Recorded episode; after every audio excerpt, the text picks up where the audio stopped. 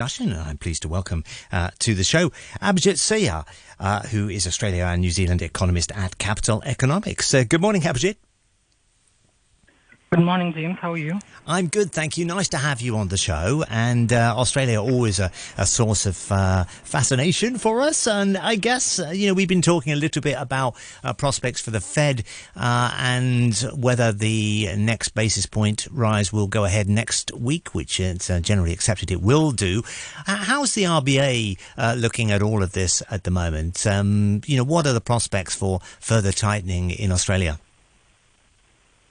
Um, yeah, so that's a really good question, especially given that the RBA decided to pause its hiking cycle uh, at its April meeting. Um, so, I mean, when you look at the minutes of the RBA's meeting, you see that the decision to keep rates unchanged actually came down to the wire. Um, with inflation still running hot, the board did consider the argument that it might be prudent to raise interest rates to ensure inflation is brought to target faster and noting that they could always reverse course if uh, inflation or activity slowed more uh, or more rapidly than they expected. But they ultimately decided to pause to gather more information. So let's look at what information has come to light since the April meeting. So basically, we have had the business survey data, which showed that business conditions, although they softened a bit, they, they were extremely strong by historical standards. They've had labor market data, which shows that the labor market is still running red hot. Unemployment is at close to a 48 year low. And then we got CPI data, which although it did show inflation moderating at a slightly faster pace than the bank had expected, um, service inflation continued to accelerate, which doesn't bode well for the RBA's plans to return inflation to its 2 to 3% target by mid-2025. So all things considered, we think that there will be one final 25 basis point uh, rate hike uh, at next week's uh, RBA meeting just because the bank will want to err on the side of caution and not risk being further behind on the tightening curve. How much does the RBA actually follow what the Fed is doing step by st- step for step? Um, I mean, so the RBA, as, as if you if you've been following what they've been doing, they kind of uh, march to their own drumbeat. They don't necessarily uh, take their cues from the Fed. Um, for instance, they started uh, tightening later than the Fed. They uh, have been less aggressive. For instance, the RBA has not once done a 75 basis point hike during this uh, tightening cycle, while the Fed has. So, I mean, to the extent that um, that it, it, of course, that is not to say it doesn't care about the Fed because obviously what the Fed does matters for capital inflows to Australia and could uh, put pressures on the Australian dollar and therefore have an impact on inflation. So they do care uh, about it, but um, they they they they're not in lockstep with the Fed by by any stretch. Obviously, there have been a lot of banking issues, uh, particularly in the US, but obviously in Europe uh, uh, as well over the last uh, few weeks. How much has that kind of contagion spread to Australia or affected the Australian markets and perhaps what uh, indeed the RBA does? Yeah, that's a good question. So broadly speaking, we've seen there's been virtually no signs of contagion to uh, Australian banks. Australian banks uh, rely on overseas funding for relatively small share of their overall uh, funding needs.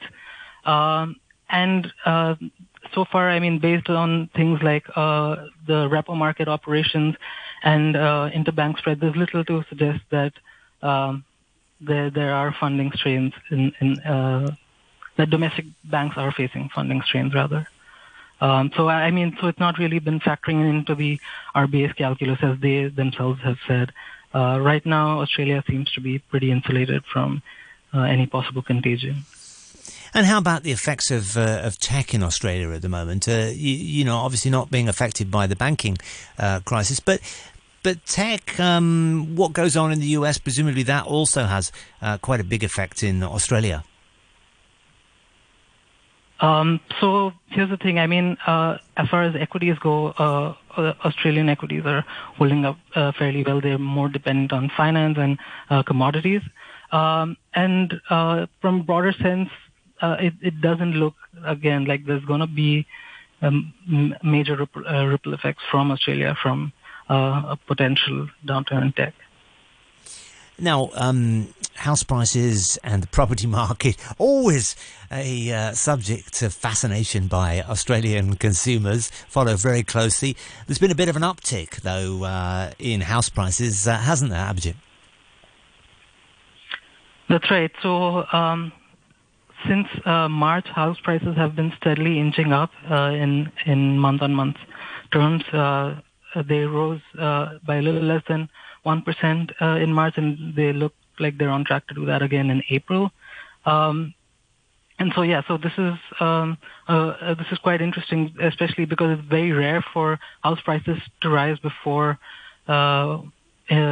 uh, I mean, at, at, a time where monetary policy is also tightening. So it's, it's quite a rare phenomenon. So we thought we'd look at this in some detail. And uh, there are some signs that the housing recovery has legs. For instance, the sales to new listing ratio uh, is consistent with rising housing prices. Auction clearance uh, rates have been rising. Um, and of course, uh, uh, population growth has um, been putting some uh, upward pressures on housing demand as well.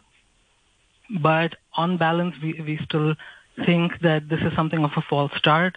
And the reasons we think that is that A, for affordability is worse than it was during the global financial crisis, and it's the most stretched it's been since the early 90s. So, I mean, basically, borrowing capacity is very limited amongst households. So, it doesn't look like uh, there's a genuine increase in demand. So even if you look at the sales to new, new listing ratio, for instance, it's more driven by falling supply or falling listings as opposed to uh, a huge rebound in sales, right? Um, and then second, we don't like uh, like I just said, we don't think the tightening cycle is done. And what's more, we don't think there's any scope for interest rate cuts in the near term. We think rates uh, will peak at 3.85% and stay there until around mid 2024 uh, which will continue to subdue borrowing capacity. And uh, one final thing that I'd like to mention is that we are actually forecasting a pretty huge surge in unemployment in Australia. We expect it to rise from about 3.6% presently to about 5% by end 2025. So uh, if you look at um, past precedent, house prices have fallen in every single episode where the unemployment rate has uh, risen by more than one percentage point. So all things considered, yes, we have seen uh, house prices uptick uh, a little bit the last couple of months, and it might do so uh, in May as well. But uh, we're not convinced that this is part of a sustained rebound. Great. Well, Abhijit Surya is uh, Australia and New Zealand economist at uh, Capital Economics. Abhijit, thank you very much uh, for joining us